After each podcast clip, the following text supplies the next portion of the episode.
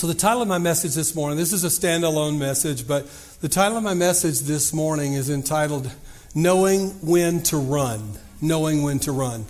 You know, we live in a world where we run all the time. People run for office. People run through the drive-thru. Would you just run through the drive-thru? I mean, it's not enough that it's fast food. We have to run through the drive-thru. We run out of money. We run on empty. We run out of gas. My dad used to tell me, you know, I would run my car until I completely ran out of gas a lot of times. And I remember sometimes I had it down to a science where I could drive to the top of Whipple all the way to the top of the hill and then kind of just glide down the hill to Everhard and Whipple and kind of just go all the way. If I could hit the light just right, I could go right into the deal. My dad said, son, you know that you can actually, it costs the same amount of money to run on empty as it does on full. I said, what do you mean, Dad? He said, well, it takes the same amount of gas. So you might as well just run on full as opposed to empty. And a lot of times in our life, we run on empty. We run on empty. We run everywhere. We run all the time. I was thinking about all the different sports, and with this being Super Bowl Sunday, you know, we run in most games. We run in football. You run, but you don't run all the time. You run, but you can't run all the time. You run in basketball, but you can't run out of bounds. If you run out of bounds, you're out of play. Soccer, I think you run all the time. My favorite of all the running sports games is golf. Right? Yeah, golf is my favorite running sport. It's fun because in some ways you don't even have to walk if you get a cart. It's nice. It's nice. You get out, you hit the ball. Unfortunately for people like me, I need a cart because my ball goes everywhere. I get to check out every side of the golf course. I get to go over here. I don't get to go enough. You know, it's so funny because about the time you think you figured it out, the next time you do the same thing you did and it doesn't work anymore in golf. But we do a lot of, you know, basketball, baseball, football, soccer, even some of the like cricket, rugby. They all run, but they don't run all the time. There's running that happens, but they don't run all the time. And what happens is we get so into running, but to run... How do we run to win? How do we run to win? Now, I was with my sister back last year, and she and I were going into this store, and she was beside me, and she was doing like this. And so as she was doing that, I was doing this. And she was going. And I was going. And I said, is that you running? And she said, what is wrong with you talk to me like that? Yes, this is me running. Do you remember Fred Flintstone? How many don't remember Fred Flintstone? Because that will tell me how old you are. Fred Flintstone would always go zzz, before he actually even took off. And many of us are expending so much energy. So I want to look at a few passages of Scripture. The first passage I want to look at is Hebrews chapter 12 and verse 1. Hebrews 12, 1. If we can bring that up on the screen. Therefore, we also, since we are surrounded by so great a cloud of witnesses, let us do what? What? Every what? Every what? Every what? Weight and the sin. Okay, hold on to that thought for just a minute because there's weight and there's sin. All right? There's weight and there's sin, which so easily ensnares us, traps us, and let us run with endurance the race that is set before us. Let us run with what?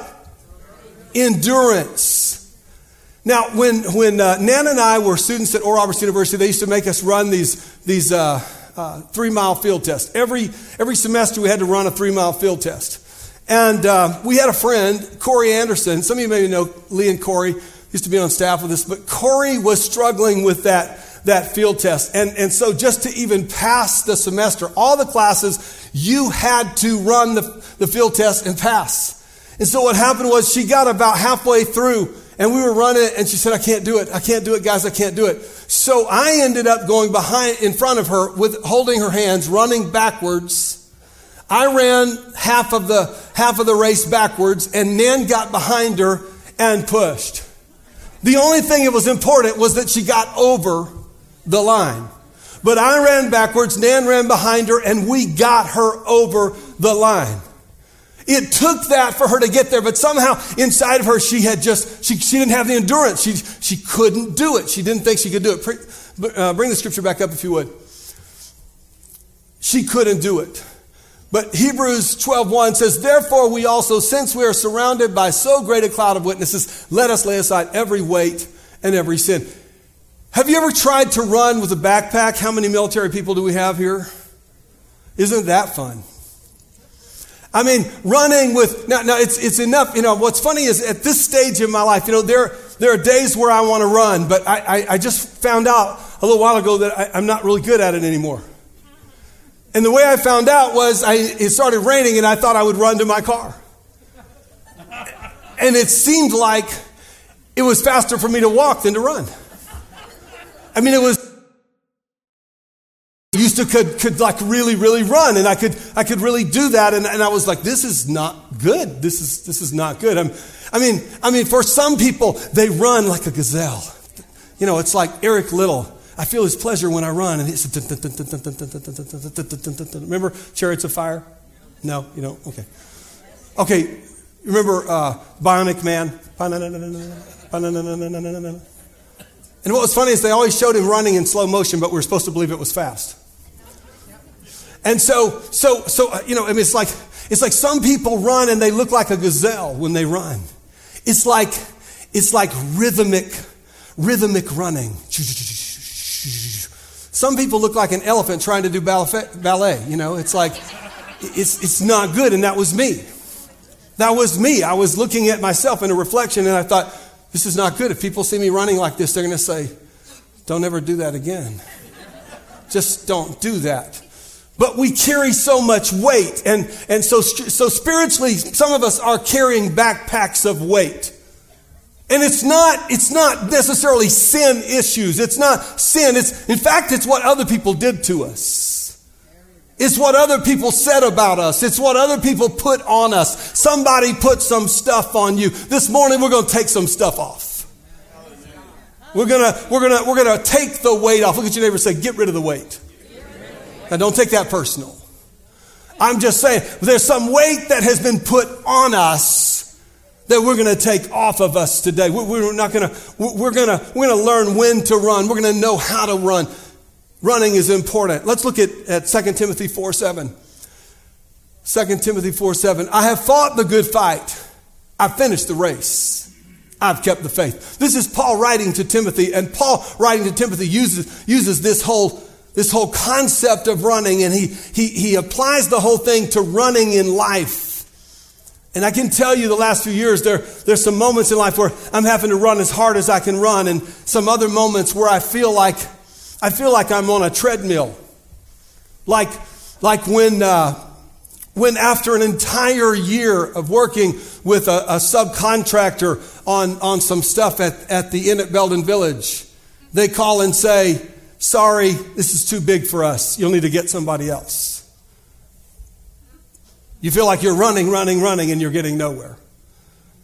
After an entire year of working on one area like an HVAC area, then all of a sudden they come back and say, all of these units have to be replaced too. And oh, by the way, they're custom, and they're going to have to be custom made, and we're going to have to bring them in and individually put them in. When it's that kind of thing, when you're working on projects and you're working on things and it feels like you're running, and you can't get it done. And people are wondering, why is this happening? And why is that happening? And why can't you get this done? And why can't you get that done? And you're thinking, man, I've done everything I know to do. Sometimes you have to be still and know that God is God.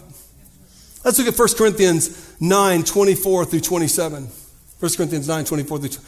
Do you not know that those who run in a race, in fact, read this with me.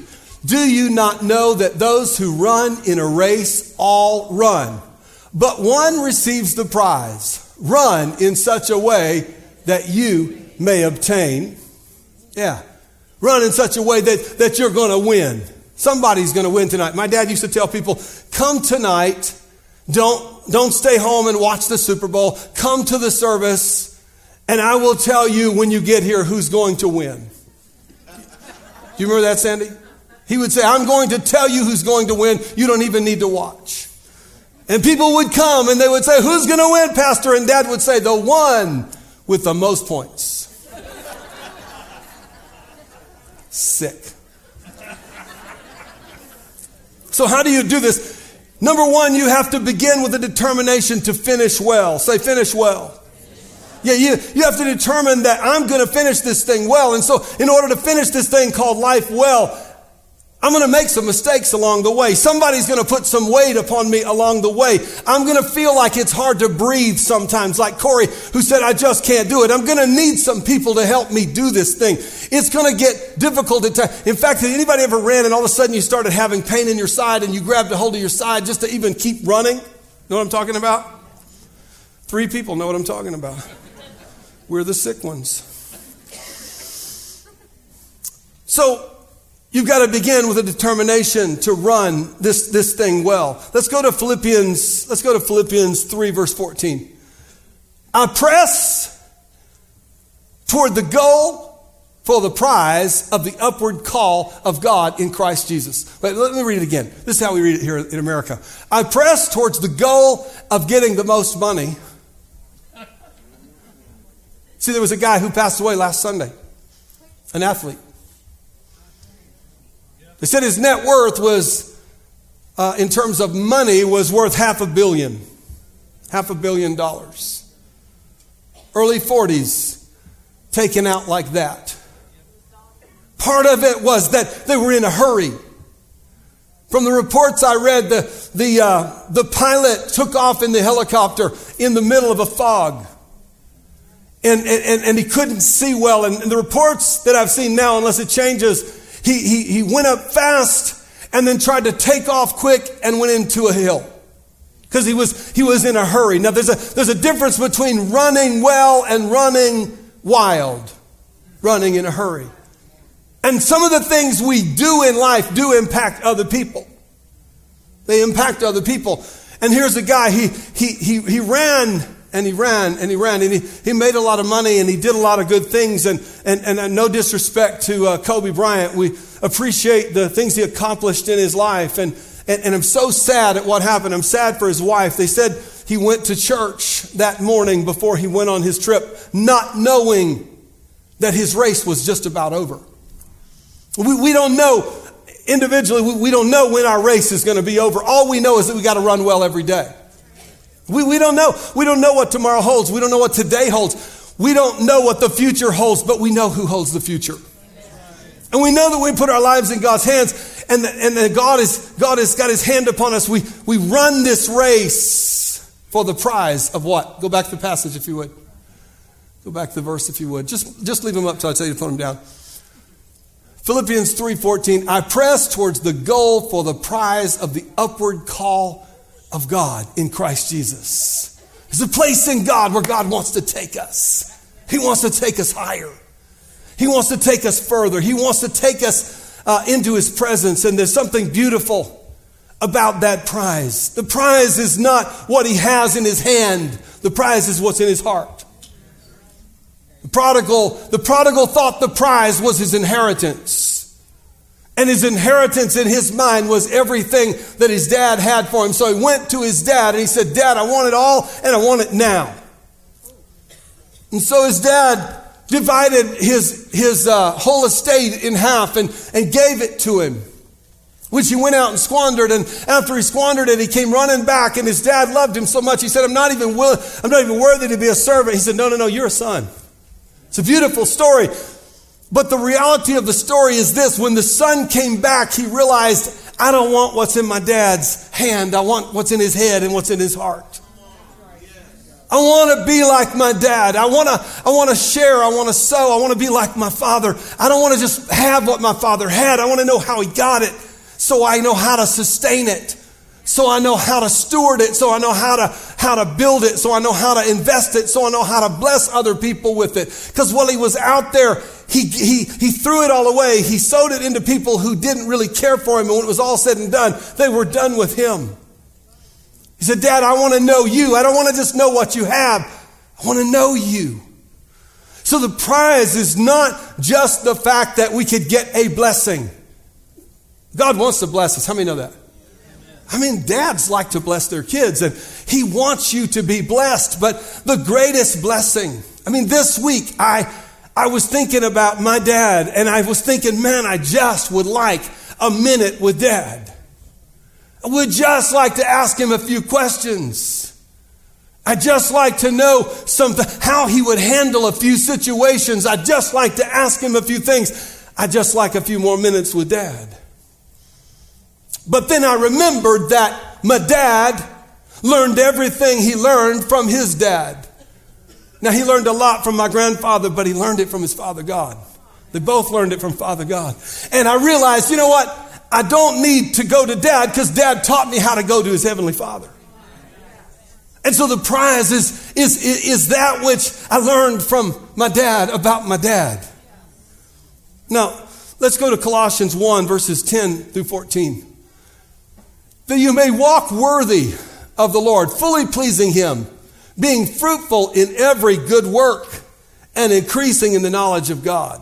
You know, there's a lot of things that are important in life, but the second thing I want to tell you about runners is this: they always have a vision bigger than they are. They understand they've got to endure to the end, but they also have a vision that is bigger than they are. The bigger the vision, the farther you can go, the greater you go. You got to have a vision of where you're going. Each one of these teams that will be in the Super Bowl tonight had a vision of being in the Super Bowl. They didn't accidentally get there.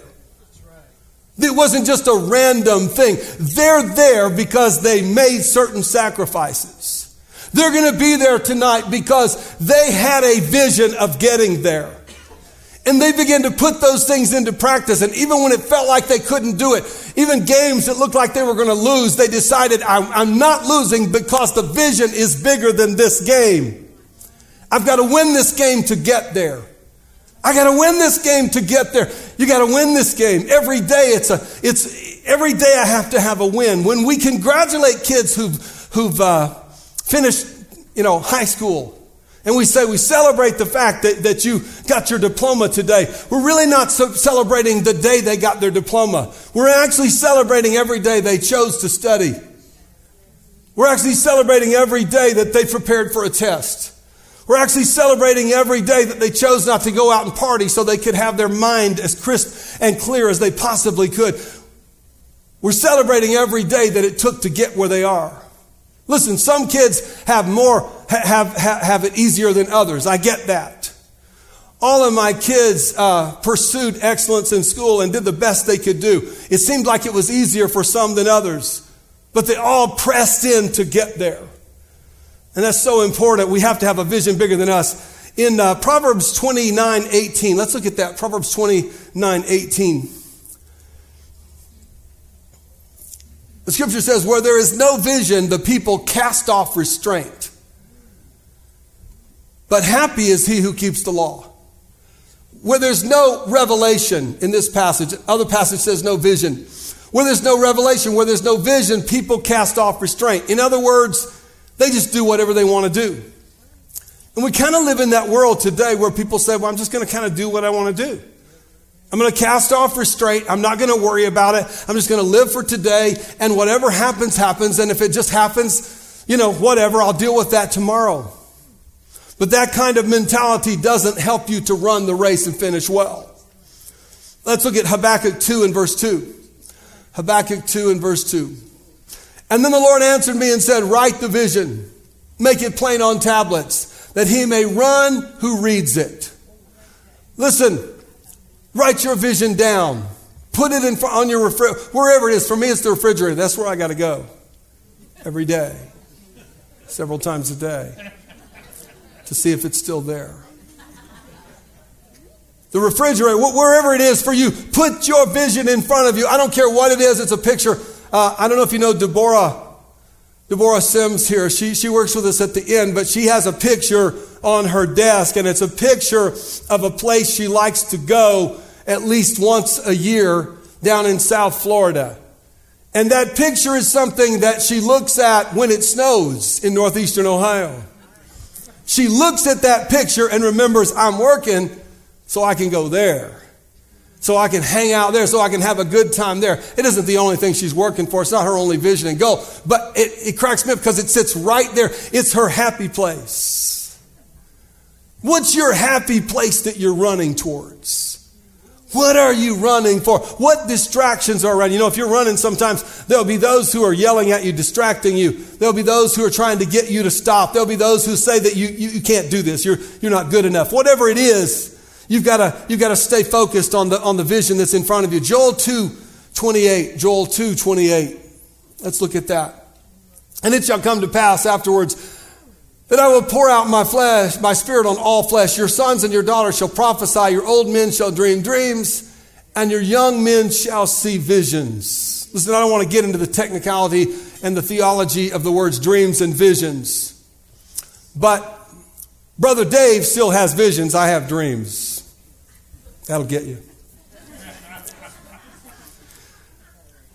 Now, Pastor Michael Kelly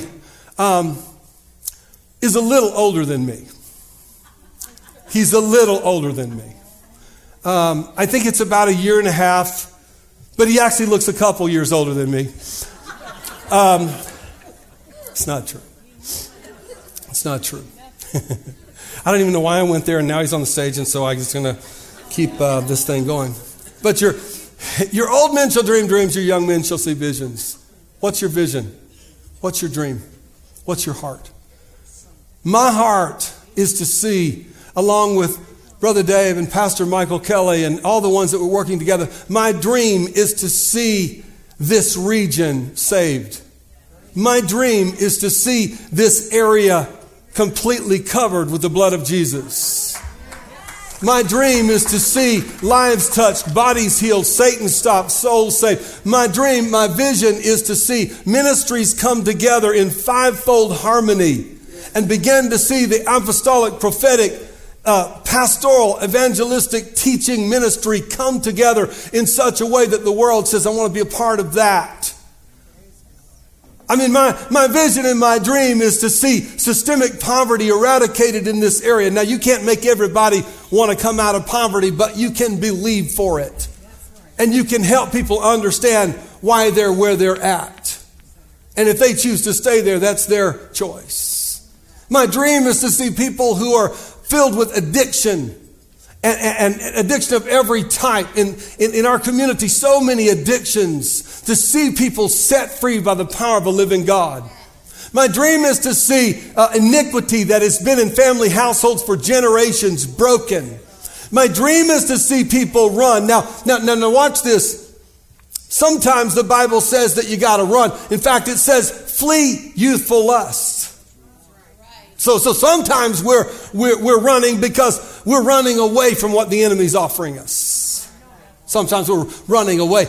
Sometimes he says, be still and know that I'm God. Sometimes he says, stand your ground. You got to know when to run and you got to know when to stand. You got to know, you can't run all the time. We run. We run amok. We run here. We run there. We run all over the place. But at some point we've got to say, okay, God, teach me how to run so that it impacts somebody else. Somebody's watching you run. Please don't watch me run. Somebody's watching you run. There's so many things I'd like to say to you today. There's so much in my heart. The third thing I want you to understand about running is that if you're going to run, you've got to take care of yourself. You got to take care of yourself spiritually. Look at 1 Peter 2, verse 1 and 2. 1 Peter 1. Therefore lay aside all malice, all deceit, all hypocrisy, envy, and all evil speaking. Hold that there for just a second. Therefore do what? Lay aside. Somebody say lay aside. Lay aside. What's that? That's the weight. You're going to run, you got to lay aside the weight. What is it? all malice, all deceit, all hypocrisy, envy, all evil speaking. Keep going. As newborn babes desire the pure milk of the word that you may grow thereby. Keep going. That's okay. We'll stop there. You've got to grow in such a way that you're desiring the spiritual nutrition that you need. If you're going to run. Now, I've ran at times when I didn't eat right. And it caused me to run out of energy. As we close here today, some of you have ran out of energy. Some of you ran out of energy because you're carrying weight that you need to cast off today. Some of you are running out because you've not been in the Word enough to have the nutrition spiritually. I'm making this as simple as I can, and it's just how the Lord gave it to me for you this morning. But we've got to eat properly. We've got to eat the Word. We've got to get it in our spirit. This is a simple message, but we're a simple people. And we simply need Jesus this morning. You want to run well because why? People are watching you. Kids are watching you. Family is watching you. Fathers, you got family members that need you now. Because one day you may not be here and they're going to need to know how to run. I promise you, Kobe Bryant's daughters that are here are saying, I wonder how Daddy would have done this. And one day somebody's going to have to tell them how Daddy would have done this. Somebody needs to see you run and run well. Somebody needs to hear a vision and hear you cast it well. Stand up on your feet as we close today. If you're here today and you've lost energy, you've been carrying weight, you've been weighted down by life, not necessarily sin, but life, or maybe it is sin. God's speaking to you right now. If you need more of God in your life and you want to run better, you want to run this thing well, if God's speaking on the count of three, every head bowed and every eye closed. If God's speaking to you, you want to get your life in cadence. You want to run rhythmically with God. God's speaking to you today on the count of three. Just lift your hand. 1, 2, 3. Oh my God, hands are going up everywhere. I want to run with Him. Pray with me. Heavenly Father, I come to you in the name of Jesus. I ask you to be Lord of my life. I really mean that, Lord. Every area. I give it to you today. Help me to run well. I cast off the weight. And Lord, when the weight tries to get put back on, show me what it is so I can repent, so I can renounce it, so I can run, so I can run well. Everybody said, amen. God bless you. We love you. Have an awesome, awesome week. And your personal prayer minister will be here in the front to pray with you. We thank you for being with us today. God bless you. I am free to run. I am free to run.